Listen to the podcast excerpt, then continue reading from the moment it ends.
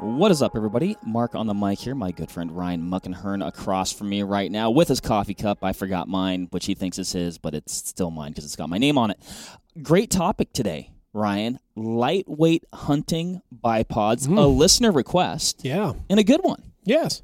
My personal, uh, I guess, bipod use history has ebbed and flowed like the tide. There's been periods where it's a necessity. I always have to have it.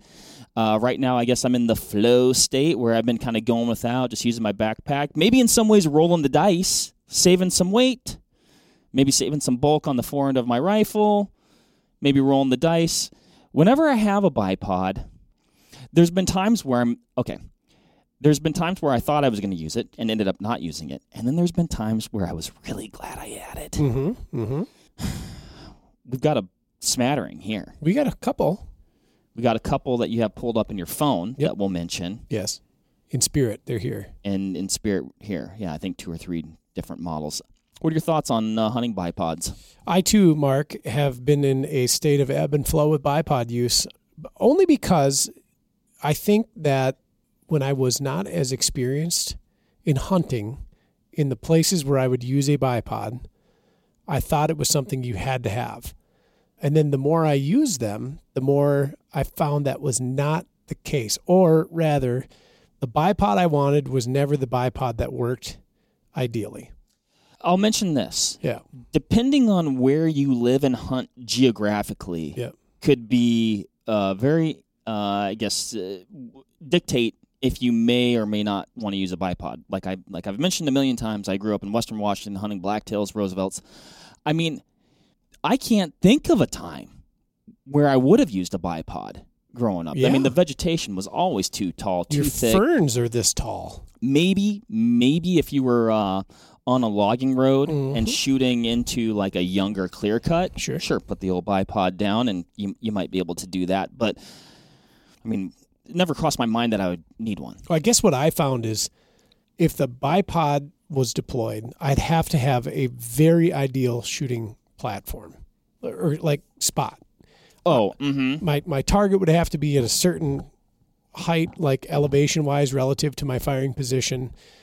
That my ground had to be good. Things had to be, you know, fairly level. The reality is, it just never works out that way, or it just doesn't seem to. Uh, when I was doing a lot of predator calling, mm-hmm I was using um, a Harris bipod, not not dissimilar from this BRS that we have here, uh, except it was the much taller one, so that I could deploy it and and sit with the pod. And uh, the only reason I went away from that is just bulk. It was huge. So when I folded it up, you know, I'd have leg sections that were, you know, probably 14 inches long, even folded, hanging off the end of my rifle. And so it made it somewhat inconvenient to to carry depending on where I was at. And then it was weight and then it was space. Trying to get it into my case was kind of a pain in the butt. i would say but but It was useful then. it was useful then and, that's when that's when i really started seeing but when i moved from washington to western nebraska Yeah. and i'd say a lot of times in um, well actually deer hunting but a lot of predator hunting situations that's when i started seeing and using you know at the times the harris was you know Kind of the king of it was kind pods. of the, the king of that There And wasn't there wasn't a lot out there then besides the Harris. i bought a harris knockoff Yeah. That didn't do you well, did it it? performed as as such. They're a good bipod. I like. There's still a lot that I like about Oh, yes. that bipod. It seemed you know we got a lot of different models here. You know, I think at the time that was at least to my knowledge, you know, one of the more expensive ones. It Sure. was certainly at the upper threshold of like something that I might be able to afford. Oh, now, yeah. now we've got a few here that are, you know, Oh yeah. uh, quite quite a bit more expensive. But um, you were talking about, you know, oh, you got to have the perfect ground, this, that, the other A lot of times. a lot of times, but then also these bipods come with a degree of just adjustability Mm-hmm. that allows you to accommodate for that as well. Sometimes. You know I'm not on the bipod train now. You're, well, you're just off it right now. Kind You- of, yeah. Give it two weeks. I, no, I wouldn't say that. It's been. I had to look back. It was. It was actually many years ago. The, the I used a bipod a few years ago to take a shot on a pronghorn. Uh, I will say that the bipod provided me with more frustration than it provided me with solution. I broke a couple of rules. I crawled away from my pack, which I just shouldn't have done. If I'd have had my pack there, things would have been fine. Uh, attached to my pack were my shooting sticks, which had I brought my pack with me, I'd have had them too. And so I had to use my bipod, and it was this very bipod in front of Well, us. Well, thank goodness you had it with you. this well, sort of. There was a lot of monkey business, Mark, and that was not the fault of the bipod. It was the fault of myself. Like I said, I abandoned some other critical equipment that would have exempted the use of the bipod in that in that uh, firing solution. Um, but I, I got it done, and what I had to do is I had to extend my leg here, and I had to fold this. I don't want to fold it because I'll snap my fingers. I had to fold this leg up, and then I had to put a rock underneath this like knuckle. And then this has a swivel on it, and then I had to induce swivel to it so that I could get stable. And it was shaky at best. The bipod allowed me to take the shot, Mm-hmm. although there are other things that would have allowed me to take the shot faster, and I believe more stable So I'll say in that instance. in that instance, but also I'll say that depends. Now, like I said, I'm, I'm in the, the, the flow state of I've been, you know, not using a bipod lately. Yeah. I've been using my pack a lot, right? Mhm, mhm. That also requires me to keep my pack with me at all times. There's been times where I okay, I was hunting uh, mule deer, right? We had spotted these bucks or a buck and a, a bunch of does uh, like across this valley, and I was having to crawl up over a rise, right? I think they're about 300 and some yards away. Well, what I didn't want to do was have my backpack on, which would potentially reveal me coming. I, I couldn't stay as, I guess, low profile with my pack on. Sure. So then, if I wanted to take it off, I would have had to drag it with me, which is also a pain when you're also trying to bring a rifle with you and can create noise. I had a little bipod on the front. I shimmied up to the crest of the hill, got on the bipod, shot that mule deer dead at you know 300 something, 3 320, 3 some 350, something like that. I don't know. Anyway, that It- was a time where. I was in bipod use and and I was glad that I had it. The last the last time, also a mule deer for me, that it worked out exactly as I would have thought it was. It was 2016. I peeked up over a knoll. The knoll terminated into a cliff. I had the pod out, snuck the rifle forward, got in a wonderful shooting position, shot the biggest mule deer of my life, made possible by the Harris BRS bipod. it's just one of those things that can be very very nice to have Yes. can be a difference maker you Yes. know even though i said like oh i shoot off my pack well sometimes your pack is more or less empty depending Yep. on the scenario sometimes i'll actually shove things into my pack like my puffy jacket into like i'll into the top lid so it fills Yep. that out that section out voluminous more voluminous and i'll use that but there's definitely times where if you had your pack and a bipod Mhm. you know that you know You'd maybe- have a phenomenal you know, shooting this- solution. Like you, Yeah. um, you know, this one, this uh, Spartan Precision, Mhm. Not as high or won't get you as high as some of the other Sure. models. I think these guys make some different models too. But you know, if you're able to stack packs and then use this, so Yep. it just can be, they can they can be a very big asset. I guess that's what leads us to the other part of this title here is lightweight bipods for hunting. So that they won't be so cumbersome like that big giant monstrosity that I was running, mm-hmm. and they don't overweight you, overburden you. Mm-hmm. So that you picked up that Spartan. This one's super clever. So How are you? Or before the podcast, you said you were saying we have to talk about this one. Uh, but what I really like about the Spartan is that you, did an accent. always clever piece of kit. Yeah. um, the Spartan you don't have to keep on your rifle, and it's not intended to be kept on your rifle, uh, which is really really cool. It kind of a bit nerve wracking at first if you're not like intimately familiar with magnets and how they work, but they they have a uh, Rare earth metals and such. Yeah. I think. so it weighs nothing. I mean, it's extremely lightweight, and it, it you'll notice it doesn't have a conventional attachment like the uh, the Harris or this MDT or this Atlas. It's not hooking up to a Picatinny rail, an Arca rail, or a sling swivel stud. It's got this little uh, magnet. I don't know what we'll call this coupling here that hooks into a little thing that you put on your gun, whether you install that like directly into the stock or they've got a sling swivel stud adapter. This came this- with a bunch of uh, in this clever piece of kit. I closed the box on you. I, I feel bad. I'm sorry. Anyway, um, the idea is here you affix this. So curiously, the piece we need is not present. Um, You may you want need, you may need that. yeah you you affix this little uh, coupling to your rifle. This gets stowed in a pouch. Um, or you know any variety of little harnesses that they make for these specifically, and when you need the pod, you take it out and you just stick it in there, and it's well retained. This is not a situation in which I would be concerned with it simply falling out. The idea is, though, is it's an auxiliary piece. You carry it on you, and then when you need it, you put it in. Whereas all three of the other examples here are more or less strong mounted to the rifle, um, either via Picatinny, Arca, or the sling swivel stud in the case of the Harris. Um, so these are really, really, really clever. Very lightweight. Yes, Um, oun- ounces. Whereas the Harris, for instance, is approaching pounds. These are about 14 ounces. So they're, they're light, but they're not that light. Hang that on the front of my Kimber, and I've got a completely different, you know, conversation. Very sweet piece. maybe not as much adjustability as some of the other ones. no, but here again, like if I look at the Harris, which is this, this is probably like the most successful bipod out there, right? Like they're everywhere. Military service, law enforcement service, um, you know, competition and hunters alike have trusted Harris for now several decades. So it has a swivel component, which I think is very important. Um, I've had them before without the swivel component, and they're they're sometimes a huge hindrance.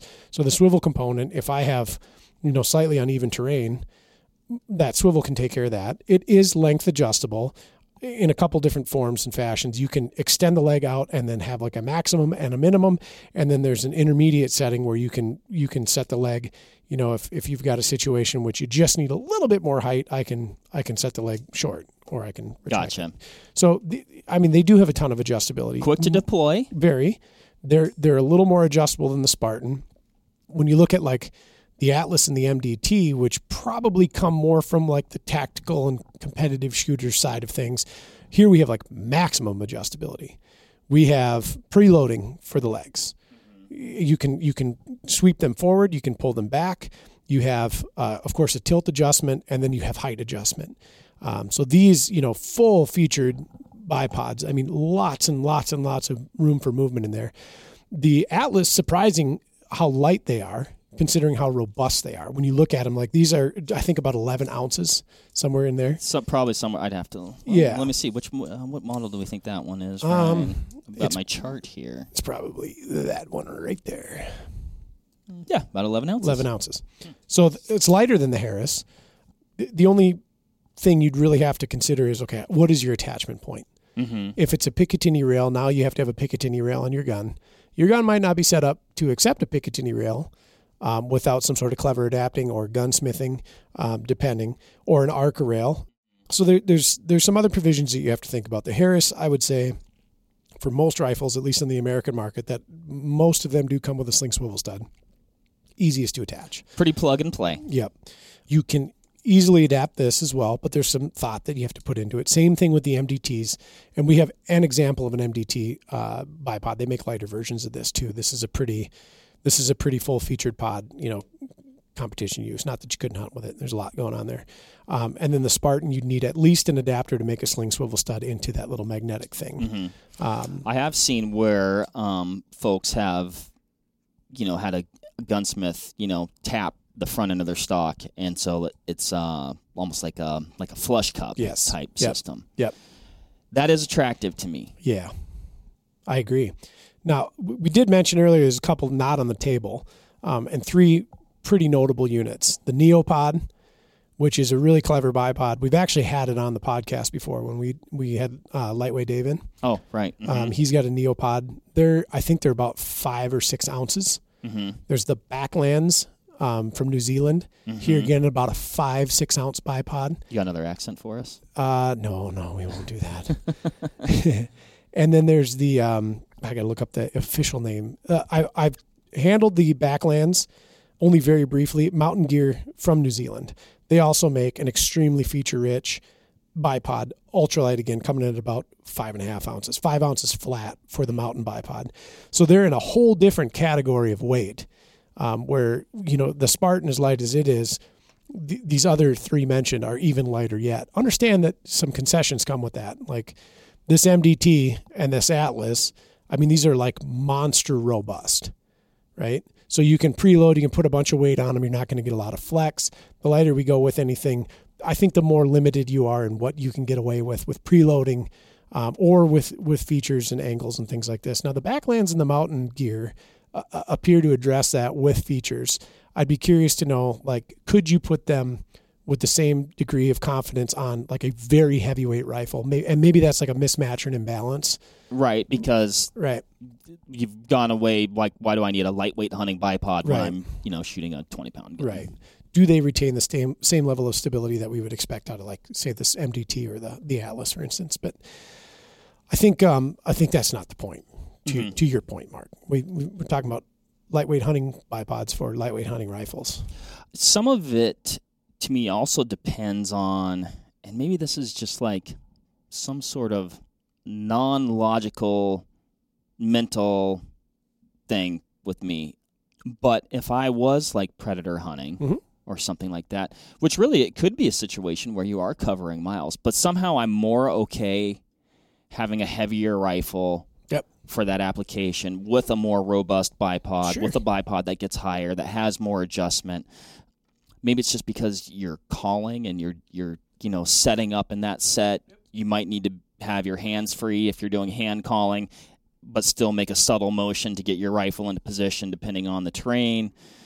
You might be laying prone, but have your bipod legs, you know, over a hill. But these are all things that you might have to do with your big game hunting too. That's so very true. You you know, Mark, I know this is an ultralight bipod. This- These are the best. oh my, These are the best uh, best ultralight bipod I've ever run. Shooting sticks. Let's put those back.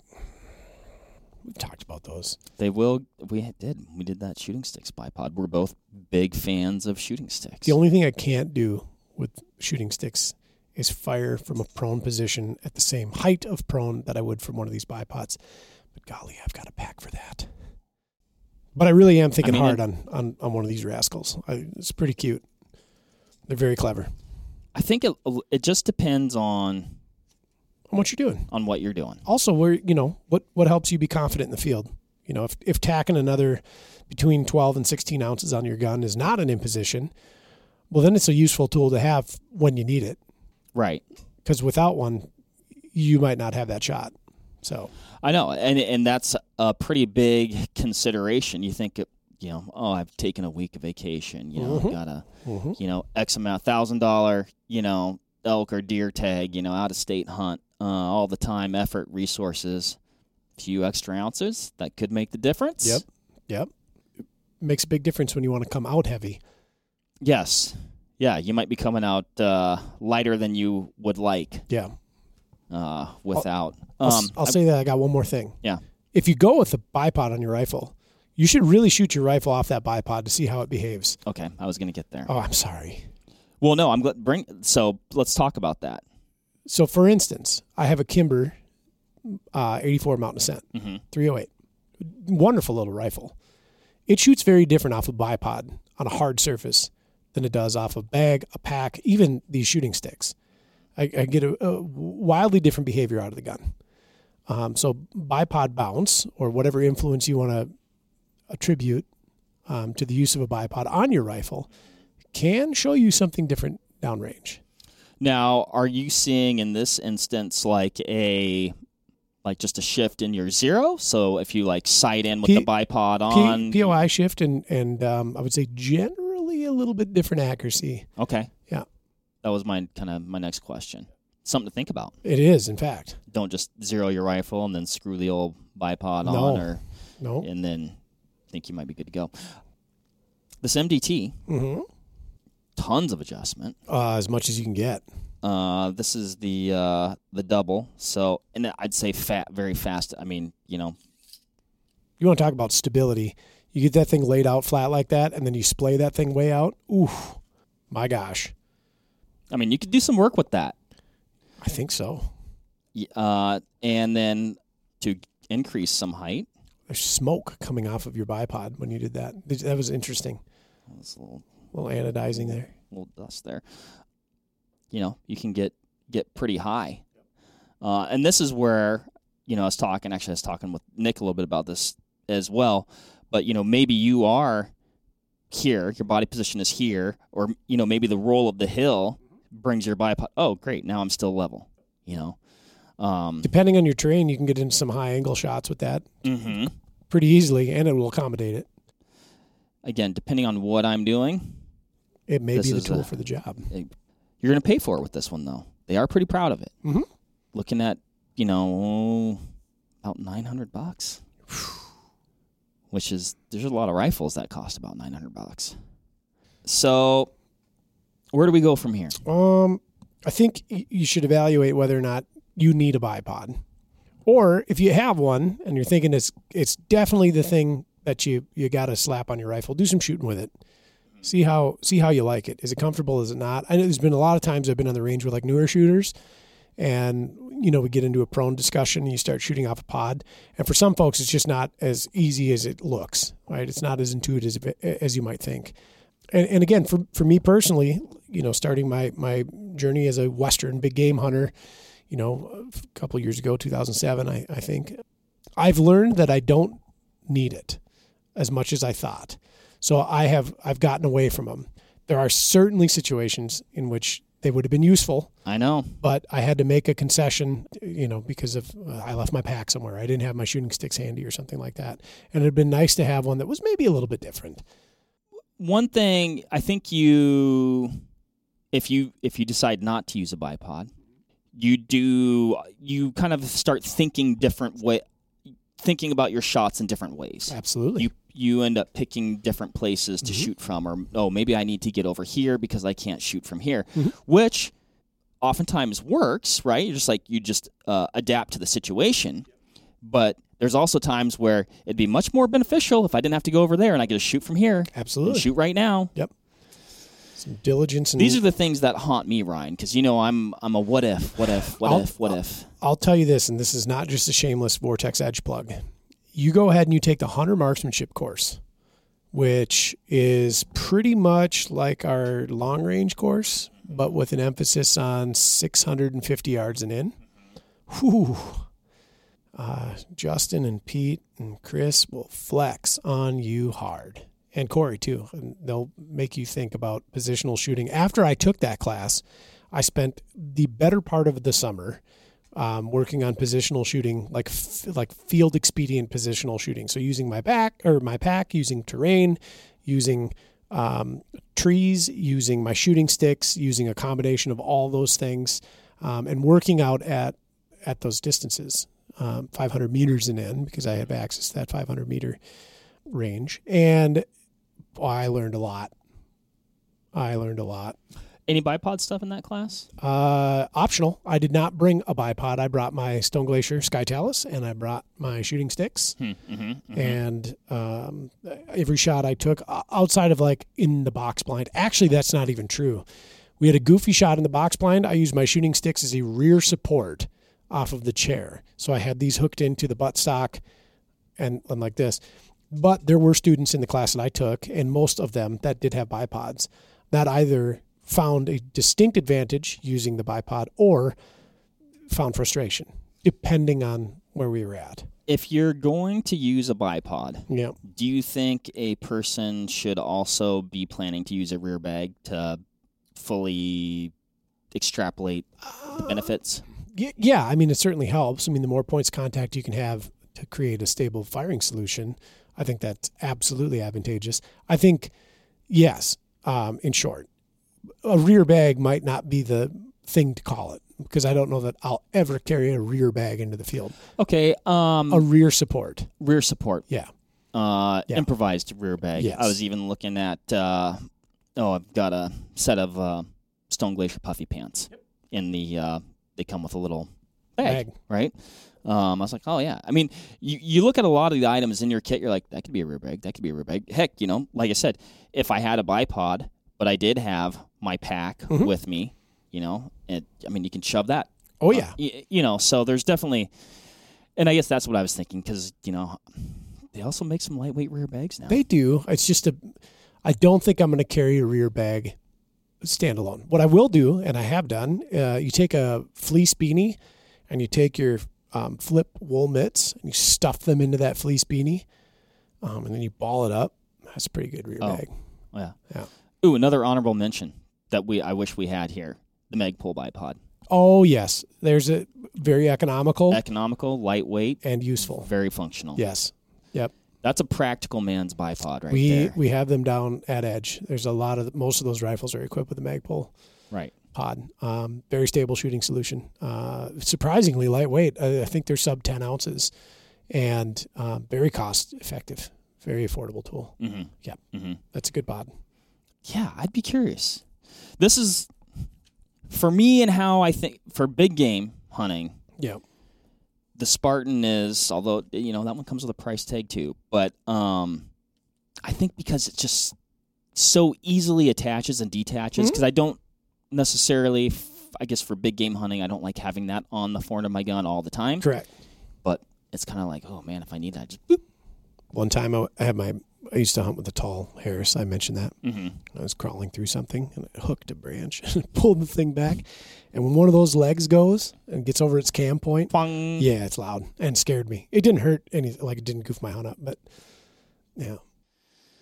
I think they're they're it's it's interesting how really like same but different. Mhm. You know, def- a lot of different mouse traps here, and I think it you know the one you pick depends On you. on you Yeah. and your budget. Yep. But uh, I'd be curious, folks out there in the big game hunting world, predator hunting world, hunting world, what bipod are you using? Are you using one? Have you? Uh, is it, it is it like an always for you? Are we idiots for not using one? I don't know. Right now, I'll tell you. I'm saying right now. another discussion that's going to come in up the game. more and more is tripods.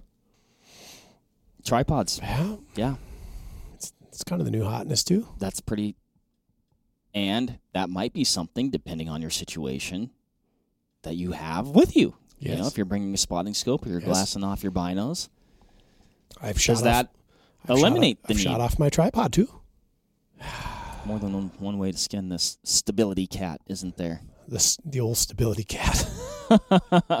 All right, guys, let us know. We, I, I genuinely want to hear what you're doing, uh, how, how you are living with or living without a bipod, how you're using them, which one are you using, some stuff that maybe we missed here. We should get we should get some of those ultralight New Zealand produced. They look really cool. I'd like to look at them. they look really cool. I'd like to look at them. So, all right. Thanks everybody for listening. Stay stable. Talk to you later. See ya.